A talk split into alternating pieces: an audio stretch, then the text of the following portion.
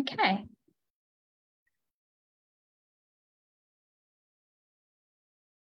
Welcome, everybody. We're so happy to be learning with you again um, here at Emotions in Halacha with Rabbanit Victoria Sutton. Um, as you come into the Zoom room, I will accept, um, I will invite you to become a panelist. If you accept the invitation, it just means that you can turn your camera on and show us your lovely smiling faces if you wish to. And it just means you can unmute yourself when Rabbanit um, Victoria invites questions and comments. Um, when you're not speaking, we just ask that you keep yourself on mute. It just minimizes the background noise so we can all hear each other. Um, and uh, if you prefer, questions and comments are always welcome in the Zoom chat. And if you're joining us on Facebook Live, uh, you can put them in the Facebook comments and I will bring it to the Zoom. Um, I will uh, put the source sheet in the chat for people uh, who don't have it open yet. And with that, I will pass it over to Rabbanit Victoria. Thank you so much. Hi, everybody. Um, good to see you. Um, welcome back if you've been joining us, and welcome if this is your first time joining for this series. This is the fourth of five sessions. Um, last week we looked at shame and embarrassment, and I actually, since we um, there were some sort of questions that we had at the end, and I think we didn't really get to look at a few of the sources at the end. So I do want to start maybe the very beginning part. We'll look at some of the sources, and then we'll shift um, to our main topic for this evening. Um, as Lana said, um, I really welcome your questions. If you want to put questions in the chat, I might post questions to the group. Um, you can answer in the chat. You can raise your hand and then unmute. And uh, it's always great to have um, a more interactive and participatory learning environment. Um, so I just want to look back a little bit.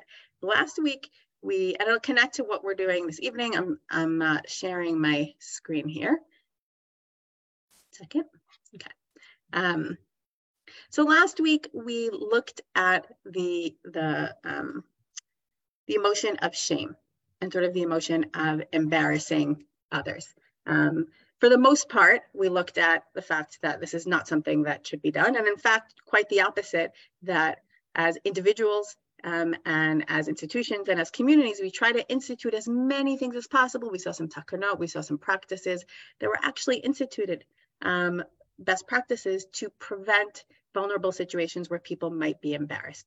Um, we're going to look a little bit back at the question of, um, of tochacha, um, which will connect a little bit to this week's idea of anger, right? When somebody does something and it inspires a really strong um, emotional response, um, our first, right, our first reaction um, is often to respond. Um, so one way to respond we looked at last week is, is um, possibly to call the person out. And we looked at the fact that there's actually an important, sometimes it's important, right? It's actually a mitzvah um, to, in the right way and in the right context and with the right relationship to call somebody out. Um, we're going to look at one source um, in terms of, especially thinking about this week of, of anger, but also thinking of shame of like what actually might be an appropriate way, right? Um, opposite of using shame as trying to be productive. Um, and then we'll look again back at the exceptions that we saw last week. Like, are there ever situations where it's called for? Um, and we'll ask a similar question with anger, right? These emotions that for the most part we try to avoid, but is there ever productive, is it ever called for in any situation? Um, so this is from Rav Kalonymus Shapira, um, who's also known as the um, the Aish Kodesh from his famous um, book that he wrote in the Warsaw Ghetto. This he wrote much earlier in the 1920s, um, and it was meant to be um, an educational guide for, for parents, for educators, and for students, um, trying to address the ways in which the world had changed and the ways in which maybe the methods that were used to educate um, in previous generations were not going to work in 20th century modern uh, Poland and Warsaw. Um, so he quotes the Shalah, who we'll look at again today as well in another source. Um, and he says that um, there's a pasuk in Mishlei, um, meaning somebody, right, if you try to like improve somebody by calling them out, um, if you do it in the, right, if it's somebody who like doesn't care, um, it's only going to make it worse. they're only going to like ignore what you have to say. Um, but if it's somebody who's wise, they're going to appreciate it. Like, thank you so much for calling me out, right? I, I, I so appreciate your constructive criticism of what I am doing. That's how a wise person responds. So he says, he's going to turn this on his head, the and he's going to say, it's not about like being wise or not wise. It's about how you, the person who's coming to them with the tochacha, how you approach them. Meaning, if you approach another person as if they're a scoffer, right, and you treat them in that way, and you shame and insult them, and you treat them as like they don't care about, right? When we use words that show that we think that person doesn't care about the way that they act in the world um, and insult them, that's not really inspiring them to do better, the Shalah says. He's going to just shut down and actually it's going to cause a negative reaction. Um, but rebuke a wise man is if you treat them as wise, if you say, oh, I notice, right? You're so intelligent, or you, I know you try to do the right thing, but I, am wondering why would you do this, this thing that you did? Um, right? And maybe, right, the person will be more receptive because you came to them as somebody who like wants to do the right thing and like tries to come into situations. Um, um, and he says that it's very, it's imperative to apply this principle. Um, he says mostly in education, but I think in general, right, we can think about um, how to use this. He then he gives an example with adults also, right? In general, if you um, use a little bit of praise, it helps a person overcome, maybe it pushes them that extra step to do the right thing or to like help inspire them to push them. Um, so it's very much about not using, for the most part here, right, not using shame. Um, and I think we can, we, we started to discuss the idea of uh, social media, which is a very big topic, um, which we're gonna shift to again, but using public fora um, to call people out. And I feel like the Shalah quoted here has a lot of advice in terms of um, having conversations with people, right? If we um, if we're sort of upset because we see somebody as a thought leader or we see somebody as like somebody who normally right we see as somebody who like is a caring person or um, And that's why we're so frustrated um, at the thing the person did, um, that it makes more sense to try to approach the person that way. Um, the exceptions that we looked at last week, and these most of these sources should be on the source sheet from last week, and we're going back to it, um, is the idea we looked at if there's ever um, if it's ever is called for to use public shaming and particularly social media shaming.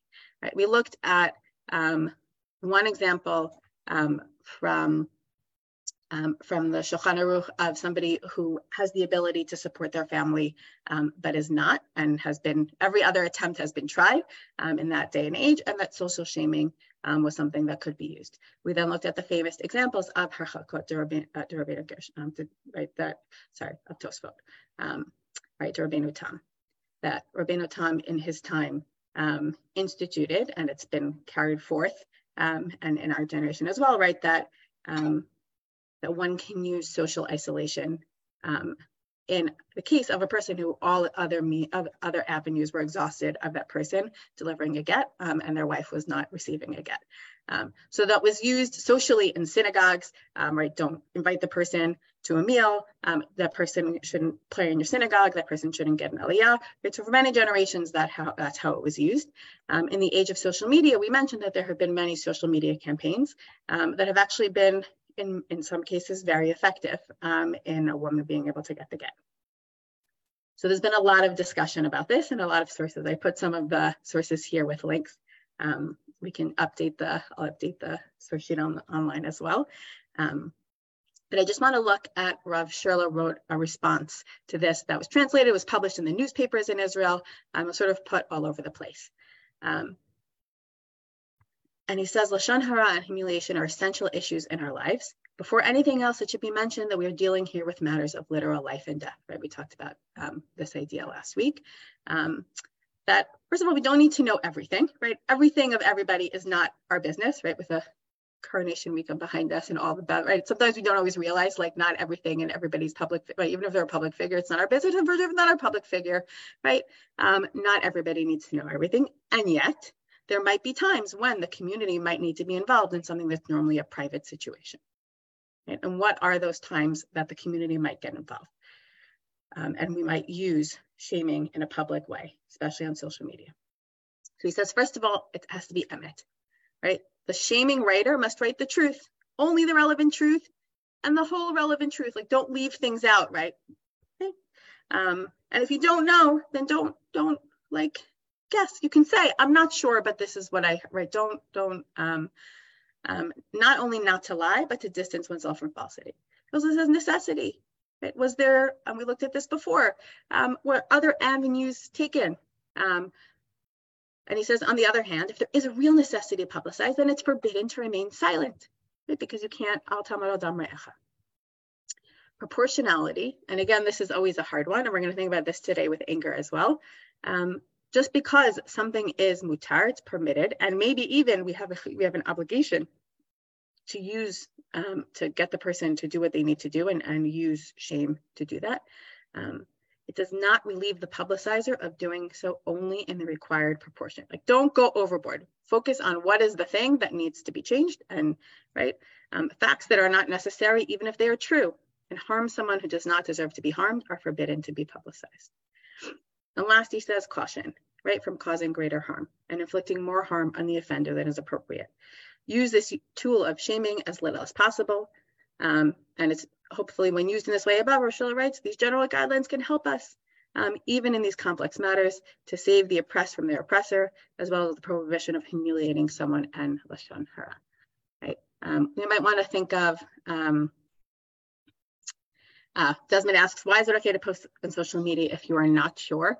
Um, I don't think he's saying, I think there are sometimes situations where um, right? I think he's speaking particularly of get abuse, and it could be that we don't know all the facts in that case, but we do know that the person is withholding.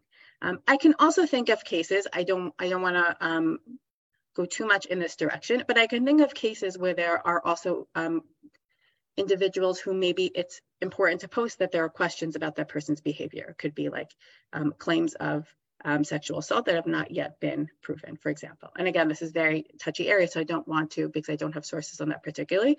Um, but I could see in that case, sometimes, um, even if you don't know all the facts, it could be that there might be a point in some, and again, this will be very controversial, and this is what people often disagree about, right? Is that Lashon Hara, or is it the to'elet that you're only posting? People should just be aware that there is this fact out there, and further investigation is taking place, and the right authorities are being contacted, and just you should be aware, and that might be a public concern, right? So that would also be a situation, but you would make sure to frame it um, in a very specific way.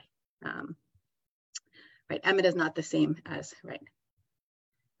Um, just the last um, source on this, which was in a, an article, if people um, can find this article very easily online, which gives a whole a whole overview of shaming in Judaism, past, present, and future. Um, and uh, he writes here, they write here an opinion of um, Rav Chaim Navon, um, who's the community rabbi of Modi'in, um, who, um, who has a different approach a little bit than Rav Sherlow. Um, and he argues that so shaming on social media is a return to the modern version of cherem, which was practice, meaning it's not a new, it's new and it's not new. Um, um, and this is a quote from Rav Navon. Um, once when communities were communities, this is what cherem, excommunication looked like, effective social ostracism. Rabbinical courts made measured use of it, right? That's the important part, measured use of it against various schedules, meaning very specific individuals. The weakening of communities alongside social mobility decreased the effectiveness of this tool. And for these reasons, someone ostracized or excommunicated simply showed contempt for the rabbinical court, or at the most moved somewhere else and started again. So in fact, this is one of the most common things um, that happens in get abuse cases. Um, and the authority of the Beit Din is quite limited often. Um, and so Navon writes here that social media, in fact, have restored the effectiveness of this concept that we've had for generations of cherem um, and have returned it to what it was meant to be. But again, right, he simply states that we need to be very, very, very careful, right? This is, there's a difference between a group who right, is trying to get justice for have tried for a long time to get justice and using social media as one way um, and sort of um, personal shaming um, right? That we need to be very careful of personal shaming, um, right? Just because I don't like someone, I suspect them, I don't like their opinions, they said something bad, um, right? That that's not really what social media is for. And unfortunately, that is often how social media is used. Um, and I think that's where we can, um, before we pull up the other source, I think that's where we can go back to uh, Rav Shapira's sources. Um, when we see things that we disagree with, we have a relationship with the person or have the person is in our orbit in some way, um, right? Then reaching out to the person um, and using some of these tactics of like, why that we were so upset? Um, you know, um, and again, so we, we are going to move on to anger, but thinking about when are the times and places, um, if ever, that, um, that shame is called for. I think there's a lot more that we're going to see in the coming years um, on social media and halachot of social media. Um, shaming is one of those areas where there has been a lot written about it, particularly because the way that it was used um, for get abusers um, and quite effectively so. moving into our main topic for tonight. We're going to look at the midah of anger.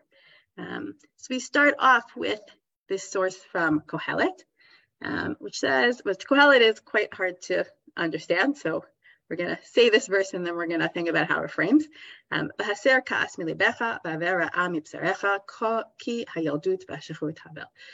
Banish anger from your heart and evil from your flesh, because youth and youthfulness are fleeting. Um, right, for the most part, right? If you look at it, you know, on its face, it's like not worth it, right? Like just move on. Right? Life is short. Um, Rashi takes this in a in a different direction, in a more spiritual direction, and says to remove kaas means anything that causes the very right. Don't do things because life is short your time here is precious and you like only have to do uh, or you have to like do the right thing because life is short right two a little bit of a, a, reframing of that pasuk of that verse um, but it has the general idea that um, for many reasons. Um, anger might be something that we just want to that might like people will say right life is short. Life is too short to be angry. At things that maybe don't right get some perspective. Um, we can also think about, we thought about last week very much the physiological effects of shame and embarrassment, particularly because the way it's called Halbanat Panim and the flush and then the rushing of blood and the shock to the system. Um, so we're going to think about today a little bit the physiological effect um, of, um, of anger. And the questions that we have here um, is anger solely destructive? Um, can it ever be constructive? Um, and is ever called for? Before we start, can anyone think of, we jump into some of the sources, um, can you think of any situations where anger might be called for? They're in a religious setting or from a religious perspective. Now, knowing that we just frame this, at least from Kohelet, which is not a legal source, but right of like maybe that anger is not such a good thing. And you might, might have seen Jewish sources that have said that. We're going to look at some of them. Can anyone think of instances where anger might be important? Well, Pinchas seems to get praised. Okay. Right, we have some, Desmond points out Pinchas, right, who was a zealot, who was used his righteous anger to fix, right, a wrong that was done and right, stop a right, more terrible activity from being done, right? People who are not only doing the bad thing, but we're in a position of leadership and causing other people to sin. Right? We have a number of people um, in um, in the Torah who like Pinchas, Eliyahu might come to mind also. Um, some of the prophets might come to mind, right? They seem to be sometimes embittered and angered, right? That there sometimes does seem to be anger surfacing. Um, think something to think about in the background um, injustice, right? Anger is a passion and emotion, right? That can move, right? Sometimes we're going to think about is anger called for? Um, and behind all of this, right? Um, any reader of the Chumash, right? This is not the topic for tonight. If we were thinking about, you know, the 13 attributes of God, and but thinking about our models, um, right? Does God model anger? Right? Does, is that something that is modeled as a response to, um, right, something an injustice or something that needs to be fixed, um, right? Um, right, and for right, so for maybe for war, um, that there are sometimes necessary um, things, right? So that was um, with that, we're going to look at a lot of sources that sort of say, go in the other direction. Think about how to make sense of that, since we've all thought of ways in which maybe um, anger could be used in a general way, um, but maybe in our regular everyday lives, perhaps, um, to avoid anger. So the first source needs a little bit of background, but I think it, it is a really beautiful and fascinating source um, about can anger ever be constructive? Um, or something we do out of anger be seen in a constructive way. Um, this is from the Mishnah in Shabbat. A little bit of background um, to this Mishnah is two things. One, which many people um, might be familiar, right? That somebody, um, for certain immediate relatives, and also for somebody's, um, often for someone's Rav, right, for their teacher, um, somebody would tear their garment um, out of mourning, right? That they have an obligation to tear their garment out of mourning. Um, um, so the Mishnah here says, Hakore chamato. So somebody who tears their garment either in anger or over their dead relative um, is exempt, meaning exempt from violating Shabbat. Normally, tearing on Shabbat would be something that one should not do on Shabbat and violate Shabbat. We're going to see um, the idea, um, right? Perhaps that that's only when it's constructive. That Shabbat is only right, only constructive um, activity is is uh, forbidden.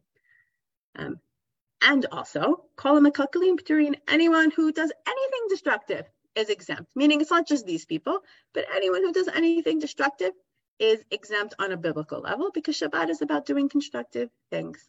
Um, and then the Gemara uh, continues and says, one who tears in anger in mourning over their dead relative is actually liable. They have violated Shabbat.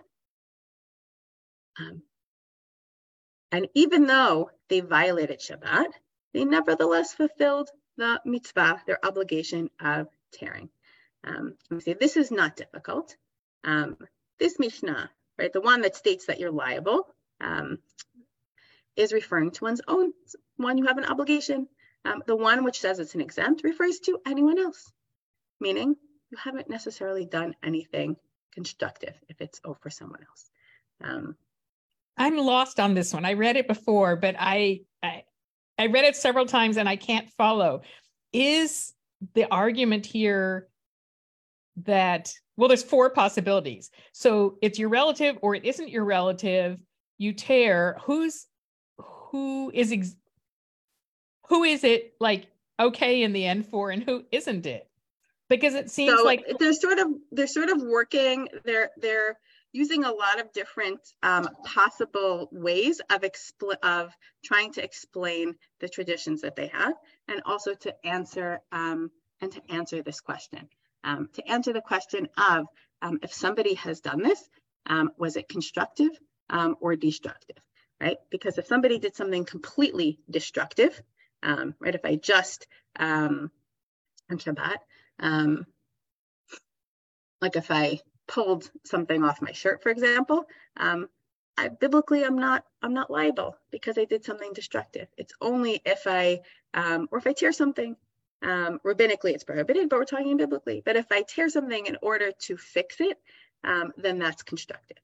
So, so what trying to figure out here is is tearing something, but tearing it because you're angry or tearing it because you're doing it out of mourning, different than just tearing something meaning when I tear because of my emotional state, particularly to get rid of my anger or to do something about the fact that I am really upset and in grief, um, is that in fact just a completely um, destructive act that is exempt, um, or is that something that is constructive?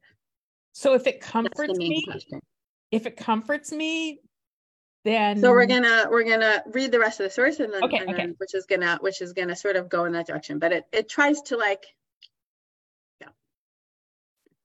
Um, so Rabbi Yehuda, um, you could say maybe because we have these two different sources. One says you're liable, one says you're not liable. So they're trying to they're trying to make sense of are those different opinions? Is it different situations? Is there ever a situation where you tear something um, and you are and you are liable because it seems like it's purely destructive? And I said maybe it's this Rabbi Yehuda Rabbi Yehuda says even when you do something not for its own sake, right? You didn't tear for the sake of them fixing it into something. Um, maybe maybe it's according to him, and you're liable because of that. Um, and he says, and they said, no, like this is something that normally would just seen as destructive. And Rabbi Avin said, this case um, is also constructive, right? Because it kind of assuages or calms down your anger. Doing something physical, doing something destructive, um, which, right, tearing that thing takes the anger from the inside, puts it into the world, and then calms that person down, right? The anger is not there. It doesn't always work that way, right? It could feed into it. But the situation they're thinking of is where um, it actually lets, it's a release um, of some of that. And then they say, wait a second. So are we saying like people should be doing that? Like, should we be telling people if you're angry, tear something to get rid of your anger? So we've like moved on from, right, moving on from Shabbat a little bit, perhaps. Um, um, so one who rends their garments out of anger, who breaks their vessels out of anger, who scatters their money out of anger, um, should be like an idol worshiper. Now, this is not only on Shabbat, in general, right? People who behave this way out of anger um, are seen as an idol worshiper. Um, today, why is it like an idol worshiper? Because they're not in control. Who is telling them what to do? The idea is that they're yetzer hara. They're listening to that little voice inside them. Instead of trying to exert self-control, they're giving into losing self-control. Um, even though in that moment they're sort of doing something, um, right, which seems like they're putting right control into the world, and maybe they feel a little calmer because they put it out there rather than having it be in their body. That's not actually right. Think of like temper tantrums, right? Um, right. One of the big things you do as educators, as parents, is to like someone's having like very big feelings, um, kicking, screaming, breaking things, right, is actually right, not how one should use that. Doesn't mean you don't have those big feelings, but think about another way to use them, right? How to calm those feelings down in a different way. Um, and so that's what Rabbi Yochanan ben here is saying. If you're in the habit of doing this, to it might calm you down, which is why on Shabbat it might be seen by some as constructive behavior because it has like done something that you wanted it to do it does something constructive for you, even if you destroyed something in the process. Um, but you slowly lose self-control. So it's almost like you are then um, serving this other master, right? And don't have don't, aren't able to make good choices. Um, Rabbi Avin said, um, right? Because it says there should there should be not be a strange God within you. So what is a strange God? Um, this is Yetzer Hara. So this is one possible way in which um, tearing out of anger might be constructive.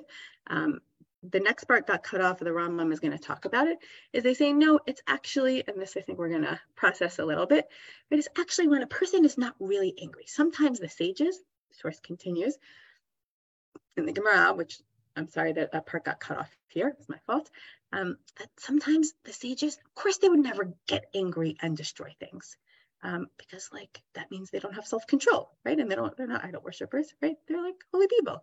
But sometimes, right, you've all thought of situations on a very like national or public way where anger might be effective. Um, the rabbis said that maybe sometimes um, on a communal, like for a community leader or um, in a home environment, that maybe they needed to inspire a little fear um, to get results. And so they would pretend to do these kinds of things, that they would pretend to be angry, but they were always in total self-control. Um, but how but is that because so we're gonna that's the question we're gonna keep having. I have the same question, right? So we're gonna try to think of how they're the, the line that they're trying to toe here. Um, that it could be that maybe um, pretending to be angry could sometimes be effective. And so they would pretend to be angry, but always be in self control. So they would never cross that line. And the way that it would be constructive or effective is that right, the pe- person would then listen, um, right? Um, we're going to think about that question because I always have that. The Rambam quotes this as well, and so do other sources, and that's a question that um, that I think about as well. Um, so the Gemara here talks about um, two instances. Um, the morning one I think is quite fascinating in terms of thinking about um, when we look next week at, at having peace of mind, right? The way that um, having that small moment of tearing could maybe um, for a moment right put something out into the world um, be transformative for that person and feel like a constructive they did something about the fact that someone passed away um, even though it was shabbat they were able to do the tearing and um, even for the one that says they shouldn't have, they're still liable for Shabbat, that one would say that they fulfilled that mitzvah of Tirim.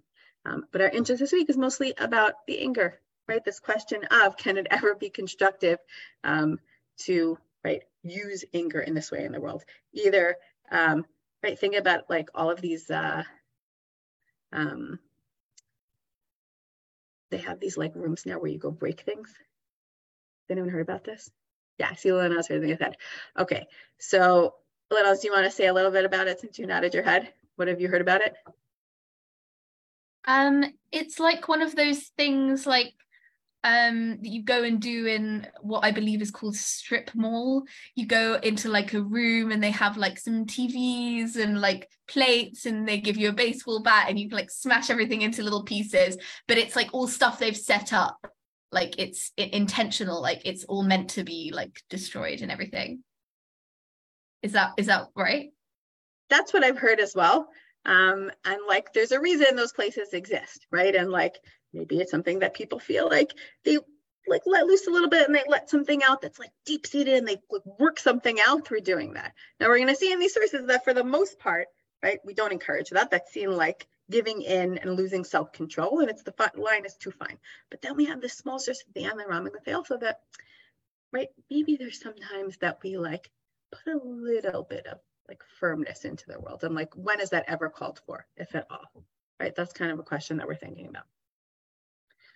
Um okay so the rambam I'm quotes curious about like if there's a difference between these destruction rooms that you just mentioned or you know when i was growing up if somebody was feeling angry, like if there was a dead tree in the yard, the 12 year old would be given a hatchet and told, mm. this needs to come down, work on it until you're feeling better. Or if you live somewhere where there's Same a fire danger, you're given a scythe and you go cut down the tall grass. It's like you do something that the family or community needs. And to me, that feels very different than, and it makes a person feel better. They accomplished something that was needed for other people. That feels right. different than this like going and smashing things. Right. So i think it's like a, there's definitely a spectrum and we're going to look at some sources um, right on Baal Tashchit as well. We're thinking about like when does it cross the line right? Is it ever good to feed into like i think the main question is like when someone is angry upset about something um, is it ever good to like feed into that destructive feeling the person has and it seems like in some situations we acknowledge that people do do that kind of thing. And Desmond, you're giving some examples of that. Um, but for the most part, it looks like that's not, um, right? Are there constructive ways of using that energy, right? Is it ever, can ever be like funneled in, into a constructive way? Um, so here the Rambam says, in general, right, if you burn um, even a very small thing on Shabbat, you're liable, you've violated Shabbat biblically um, right? Because when you need the, um, when you're trying to like make ashes or make coal, basically, right? It's actually a constructive act, um, right? You're thinking burning is just burning, but actually sometimes, right? Because you're making, um, but then he says, but, im hivir derech if he does it just to be destructive, um, then he's exempt. He has not violated Shabbat as you're just destroying, right? You're just destroying something. Um, right? Um, but if you burn um, your your neighbor's, uh, not encouraging this, right? Like anger us in a very bad place, right? On this one, you're exempt, and all of a sudden, right, you went too far, and it's not only your thing, either because you were like angry at them or like and right, um, you are um, liable. Now, the the some of these sources, like I think they're fascinating, like they're important sources to learn here, but there's a lot of background um, that's that's needed. Um, when somebody violates Shabbat, but also um, does uh, like harm somebody, um, we have an we have a, a, principle that when you do one act and there's it's two, you get like two results that you don't have double jeopardy. Basically, we take whichever is the more severe act and you punish the person, right? So if I violated Shabbat, that's very very severe, um, right? Um, so the person has violated Shabbat, even though what I destroyed, burned my thing, I burned my friend's thing. Why is that not destructive? Um, right. Of course, you would have to write. The baseline is normally you would have to pay the person back, but the question is about Shabbat. Um, because you wanted to take vengeance. No, you're so angry. You hate the person so much. You want to get back at them. So you burn their their their bushes. And hi, it's karadato. You actually calm down. Like you felt good. Now you're not so angry anymore because you burned their stuff down. Right? It's a similar idea as the construct that now we see what we saw in the Mishnah has become sort of a, right, a concept, right? Somebody who tears for their dead relative um, or in anger, there's an opinion, right, that they're chayav um, because you have done something constructive, um, meaning it's not ideal. We don't want you using your anger in that way, but if you have used your anger in that way, um, it has, right, um, it has done something for you that you kind of needed it to do for you. Now, does that mean we're encouraging people to do that behavior? No, but there's an acknowledgement that um, it sometimes works that way. On the other hand, we see the dangers of being angry, right? Throughout all these sources, we see anger can lead a person and acting on that anger and like the things that people do when they get worked up to release that anger bring us to a pretty bad place or can bring us to a pretty bad place um, right that brings us back to the right idea of avodah zarah um, um, the Shalah here, um, who we saw the Shalah um, being quoted by um, Rav Shapira, um, says there's an idea. He, this, is a, this is a drash, right? This is a, a, um, a midrash on this verse of not burning a fire on Shabbat, right? That you're not supposed to start a fire on Shabbat, just basically start a fire, right? You can't light a candle on Shabbat or start a fire. He says here is an allusion to a destructive fire of kaas, um, right? The fire of anger. That a person should always be careful not to allow oneself to become angry so that the fire of hatred should not consume you. And all the more so on Shabbat. We looked at this in the first um, in the first uh, class that their Shabbat is a time that we really protect. And it could be that during the week we try, and then on Shabbat we try even harder. What also happens on Shabbat you're not doing your normal thing. You're not with your right. You sort of have all of this time with your family and your community, and people get right. It's it's there's not a lot. You can't go, you know, go to work and sort of like try to be busy, right? Um, so it's more. It, it can really consume a person, right? Particularly on these times when people are in close right Shabbat is a time when everybody's sort of together. Um, so the he says, so you shouldn't allow the fire of anger, and he takes it right to a very right strong place, so that the fire of Gehinnom will not burn within them, right? Because it'll just bring you right down. So one who gets angry on Shabbat, um, who sows strife, um, makes machloket on Shabbat, right? That's like as if they're bringing the fire of uh, of Gehinnom.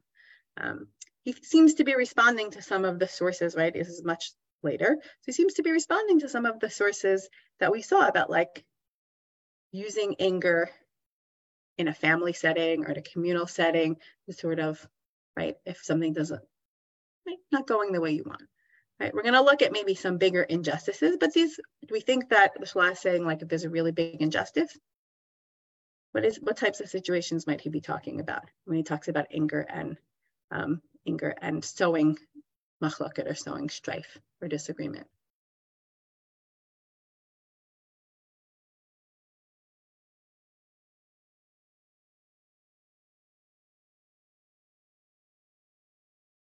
Any thoughts?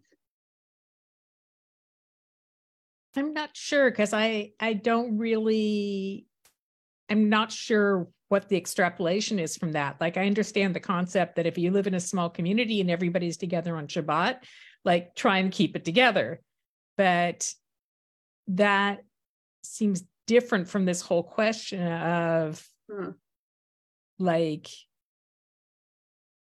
like the big one for me is if the leader models anger and mm-hmm. rouses mm-hmm. people in a religious community to anger, the problem is you don't know how far each one of those individuals Correct. go. Correct. Right. So the Shalah is not necessarily right.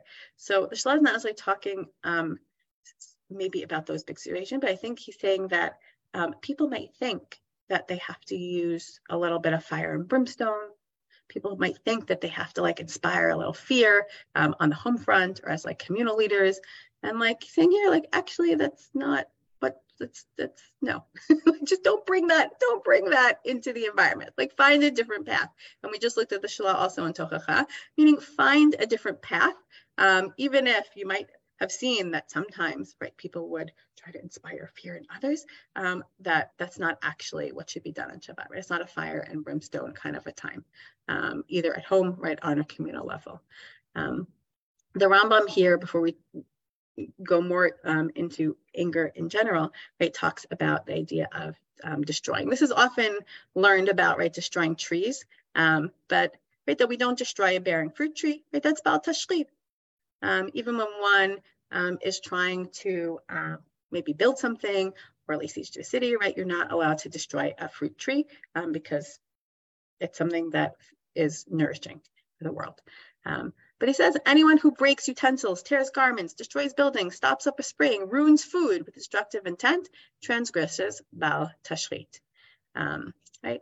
That this is something that, um, even though we saw some sources that from a Shabbat level, right? It has calmed the person down and is maybe constructive. On the other hand, it's really destruct you just destructive, right? Like you are going around destroying things, and that's not um, that's not a healthy direction. Um, so which next, one is he being punished for? I don't understand the difference between lashes and stripes. Which thing is he not being punished for, and which thing is he being punished for? Hmm. Um, Makat Mardut is when you do something that goes against the words of the rabbis versus on a biblical level. So which it's like you're rebelling against um, he, he's rebelling against the rabbinic, right? The Torah talks about trees, but all these other things, right? You're the it's on a rabbinical, it's it's going against the the sages. The oh, okay. Mm-hmm. Yeah, which when when they had that power a long time ago in the time of the Sanhedrin, right? We don't have today. Um, these are very famous sections from um, on the on human dispositions. So the Rambam talks about right the golden mean of balancing one's um, right not going too far in either direction and sort of trying to balance one's trait. Um, there are things though, right, um, which maybe a person should never go and just remove completely. Um, so he says, um, right, if there are things that a person is trying to fix, if they have tendencies, right, something to, to point out here is that not all um, people are equally, have equal dispositions, with the Rambam saying. My people, people might be predisposed to getting angry more, right? They just might have a shorter fuse. And then the Rambam talks about how to, um, right, um, person might have a temper, um, so he says the person has to train themselves and maybe go a little far in the other direction and just not react. Um, this is not an idea that he um, that he came up with. It comes up in the Gemara in a number of different um, examples that we'll see in the next source. Um, right, a person who's swayed in the direction of one extreme, if you get angry all the time, right, move in the direction of the opposite extreme and get used to that for a long time, right, until you're sort of in the middle path. But then he says in the next halacha, there are certain de'ot, certain tendencies or characteristics that is actually forbidden ever for a person, even the middle way, right? There's no middle ground. With some, and you actually to the extreme, extreme, right, to the outer, outer edge, extremely outer edge of this characteristic does a person have to push themselves. Right? Don't try to be in the middle here, push yourself till you're like so far removed from it. And he says, so is um, anger is an extremely evil tendency, and it's proper for a person to remove themselves to the other extreme. Right? You try to, you have to teach yourself not to get angry. And here, this is, I think, some going in the other direction about these sources, maybe even something which befits anger. Now, he's not talking about injustice. He's talking about insults, personal slights and insults. This is an idea that comes from the Gemara, as we'll see, um, and that um, that a person, um, the Gemara gives examples of this. Um, and this is also discussed in um, in Tomer Devorah, which is a book that talks about the 13 attributes of God. Um, and right, that if God can withstand our behavior towards God, um, right, and forgive us, um, that that's something that we try to model ourselves towards as well. Right, in the back of our heads is some of those questions at the beginning of, okay, is there ever an injustice that we get angry about? But the Rambam is reminding us most things are not a huge injustice to the world.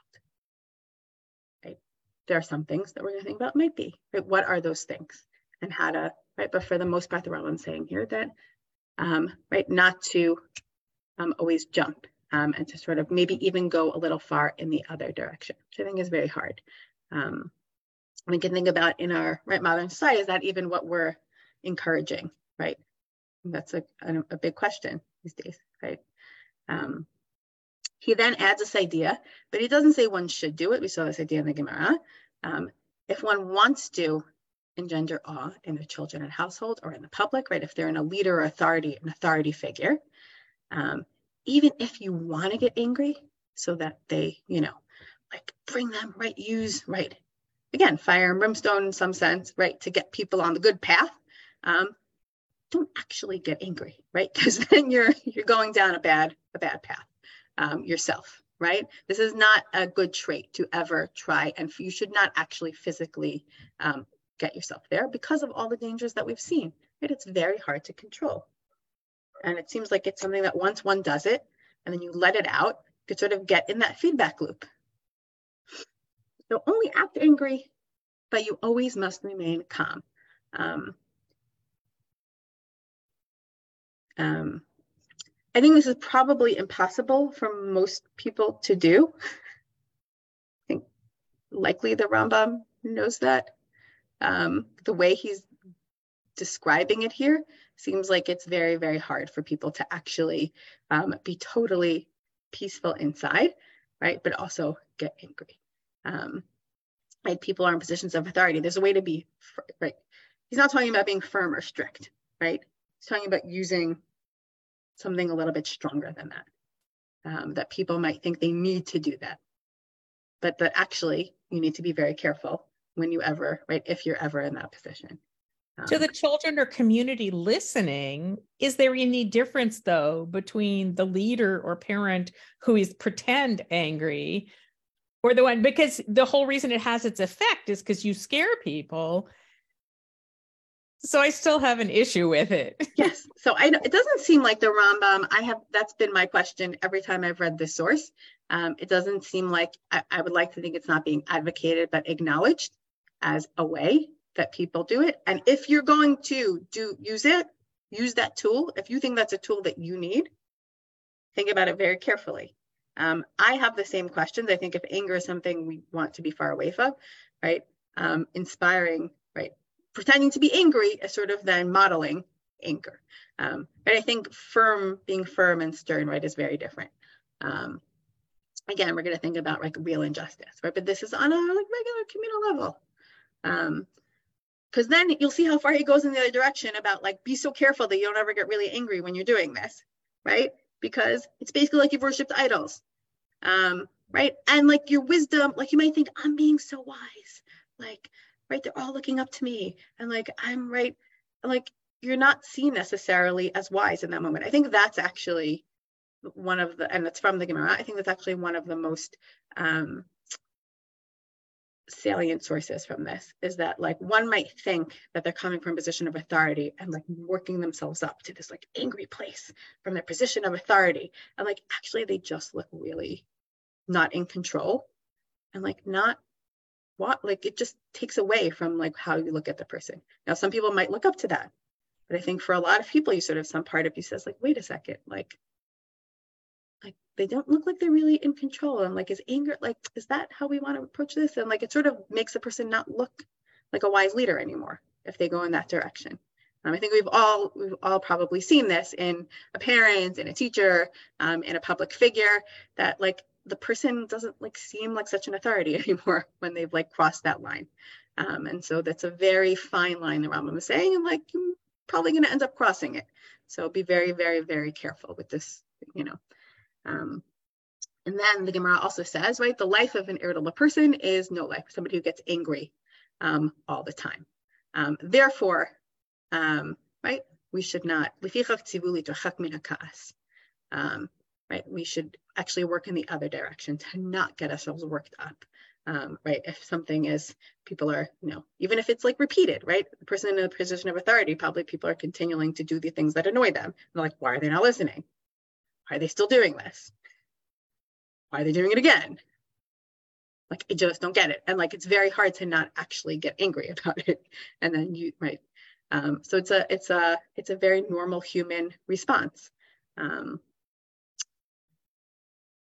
and so he's saying, actually, no, like, especially if it's directed against them themselves, right? The individual or the person in authority. It's not only for authority figures towards the end here, um, right?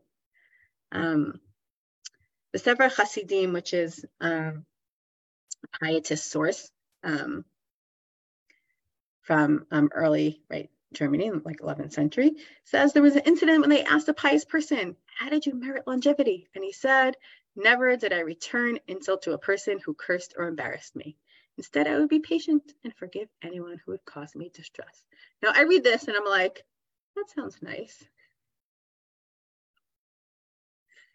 I, I don't think like, but it brings us back to that source in Kohelet sort of of life is short, meaning like if you spend your life trying to chase down everyone who like get back, you know, who like annoyed you or like said something that might have been, you know, like it just it uses up like a lot of your energy and life force, right? I'm saying this from self-knowledge here, right? That like this pious person is saying, like, I just I didn't go there. Like once you don't go there, like you can maybe, you know, focus on all the other things in life. And like your life will feel nice and full and long, um, rather than getting sucked into that. Um, but now we get to, right, you don't have permission, right? You can't be angry in general. And like always have someone you go to who like is a calming presence. Like those people who you see like are able to just be calm in really stressful situations, even when like think people are doing things like that are right could upset them. Like that's a person you should like be asking advice from. That's a good person to know and to like see how do they do that? What's their secret?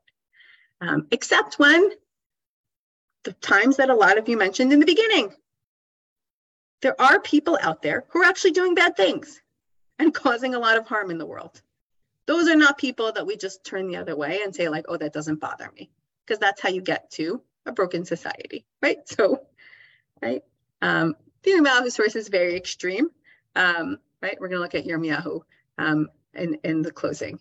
Um, right but there are people who may be like yes those people right they're they're so um, insightful of others and causing others to do harm that like they should inspire like those people right? You can't say like I, I i we actually need to be angry and do something about this um, because that's not okay right? And knowing the difference between those situations i think is like very hard. What are what are those situations? Similar to some of the questions about using shame and embarrassment like what are the situations where it's called for? When it's like injustice that it calls for it and what are the situations where it's not. And like what does that do to us as people um, right, to engage in this. Either to like get angry when we don't need to, or like not be bothered when actually we should be bothered and should like get worked up about something and do something about it. Um, the Kitzur Shulchan Aruch also quotes the Rambam, so just to think about is he saying the same thing? Um, so here he says it as like in a permissive way, um, like when it's necessary, says, don't get angry. So I think he's saying it a little bit in a different way than the Rambam um, is saying it. Um, but it's an idea that seems to be, right, reminding people it's, it's, right, there's no way people are not going to get angry in a household situation or in a communal leadership. Right? It's a very normal human response. So I think some of these sources are trying to acknowledge that, like, on the one hand, you're going to feel this. On the other hand, like you need to get some self-control in those situations and not actually be angry even if you think the situation calls for an anger response. You shouldn't get angry, which is almost impossible to do. But that's like the goal is to like not get too worked up in these situations. And maybe we saw, right? The goal might be like, try not to like get worked up about so many, think that so many things need anger. Um, and then there's the story from the Talmud, right, about why it's so important to retain your composure that Eliyahu said to Rabbi Yehuda. This is like when Eliyahu goes around and like tells people what they're doing right and wrong. Like the the brother of Salah the pious, don't become angry and you're not going to sin. Meaning, we just saw all this destructive behavior, right? Even when thinking of idol worship, like you're not in control and you're gonna like do things that maybe you wouldn't have done under the influence of anger. Um, same thing with don't become intoxicated, right? They both like shut down our frontal like lobe response and like we're not able to really have good good choices and self-control. Um, the the the second to last source we're going to look at is going back to that question of Jeremiah of like, okay, so is there ever a time to be angry? Um, for what we might call righteous anger, moral indignation, right? Many of you mentioned sources and that idea in the beginning, but maybe there is a time that it's called for. Um, this is from Heschel's book, The Prophet, um, where he writes about Jeremiah. It's a longer passage thinking about the relationship between Jeremiah and God and how Jeremiah, um, in some sense, mirrors or expresses um, God, pathos of God in that situation, right? Jeremiah being the prophet right before the destruction, who like prophesizes things are not going to be okay. And they're going to like temple's going to be destroyed because you just keep doing the wrong thing and you're just like not listening. And like that's his message. It's a hard message. Um so the modes of prophetic sympathy are determined by the modes of divine passion. Um, we mentioned God right in the beginning. The pathos of love and the pathos of anger await corresponding tones in the heart of the prophet, um, meaning it's mirroring, right, corresponding to God. Um, in his confessions, Jeremiah allows us to obtain a glimpse of the fervor of love, as well as the raging anger, against the people. Um, it's possible to gain a clue to the meaning behind the conflicting and confusing emotions in Jeremiah's mind. His inconsolable grief over the destiny of the people is an expression of fellowship and love. The people's anguish is his anguish. However, his emotions are not simply an instinctive attachment or feeling of personal involvement, and at times Jeremiah wishes to abandon them. Ardent as his love was for the people, he was primarily driven by what God felt for Israel. Accord with the divine pathos determine his attractions and aversions. Love involves an appreciation. Um, Israel was precious, right, because it was God's. Um, impassioned with a sense of divine disturbance, right? Things had not been good, like things had been really bad for a very long time. Um, Jeremiah could condemn the vehemence that was at times terrifying and devoid of charity, right? He said some very harsh and angry things but his own heart was rich in tenderness and sensitivity to other people's su- su- suffering. He terrified in order to save. Um, the disaster he threatened would be a disaster to him, sorrow, and excruciating anguish. Right? He had implored them, he warned them, right? And he knew if the people did not listen, right, if they remained dead to his words, he would drown in his own tears. We see here a spectrum of emotions, um, and and thinking about um, anger or indignation and and how um, that is something that we often see in the prophets. We saw that in the idea of tochachav, of you know calling people out as well. Um, but the times and places for that, um, right? There are times and there are places. Um, but most of the sources that we looked at um, really to like help us think about, okay, what are those times and what are those places, um, and what does it do to us when we get overwhelmed by, right? Our immediate response is like, to respond in a strong way or to like get worked up about something um, and how to sort of work that back, both in a very um, halachic um, framework. Um, the last source here, uh, I mentioned in the beginning, um, looking at um, some of the attributes of God. So this is really beautiful source from the from the Gemara and Brachot. And again, in Brachot, this is where they were sort of questioning how God was feeling about them, the temple being destroyed, not being returned, thinking about how does one connect with God in the absence of that? Does God still love us, right? Does God still care about us? Um, right? Is God still angry with us? Um, um, so they said, from here we see that God prays. What does God pray? And to whom does God pray? Rav Zutra bar Tuvia said that Rav said, God says, May it be my will that my mercy will overcome my anger towards Israel for their transgressions, and may my mercy prevail over my other attributes through which Israel is punished. And may I conduct myself towards my children Israel, the attribute of Rachamim of mercy, um, and may I enter them beyond the letter of the law. Meaning, yeah, if I want it to be right, yes, it could be that there are things that right could be held responsible for, but maybe not everything needs to be treated in that way.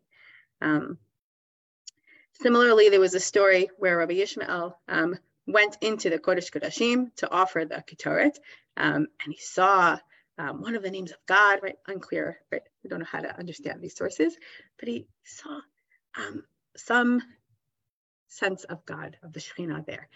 Um, and it's asked Yishmael to, right, oh, can you bless me? Um, and he said, okay. So I said, the prayer that God says, may it be your will that your mercy overcome your anger, and may your mercy prevail over the other attributes, and act towards your children with the attribute of mercy. Um, and the Holy One, blessed be he, nodded his head and accepted the blessing. Um, this is something that is incorporated in our tefillot in various ways, both in the Sephardic and Ashkenazi Sidurim in different, notes. this concept of this tefillah from God that we try to say every day. And I think in many ways, as we saw with, with Jeremiah's source, it's like on the one hand, how we hope God is going to act with us, right? And then it reminds us, oh, like how we should, right? What what our attitude is towards um, towards others. Um, so I hope in learning some of these sources, um, we can think about ways of um, the destructive power of anger, um, even when we think we're maybe being constructive with it, like doing things that look destructive, um, to calm ourselves and thinking about, okay, are those things actually, right? What's the harm we are doing in those situations just to calm ourselves down um, and working ourselves towards a place of, right, more inner, um, more inner calm. Um, thank you all for joining. Um, next week will be our last um, our last session of this particular series, and we're going to look at the idea of, of peace of mind, of nachat ruach, and tirdav being sort of like um, over overcome with things. Um, so thank you, everyone. Have a wonderful night. Thank, thank you. you Thank you so much, Rabbanit Victoria, and thank you thank everyone you. for your questions and comments, really making our learning experience. Um, just a quick Drisha announcement, there is still time to apply for the Drisha Summer Kollel.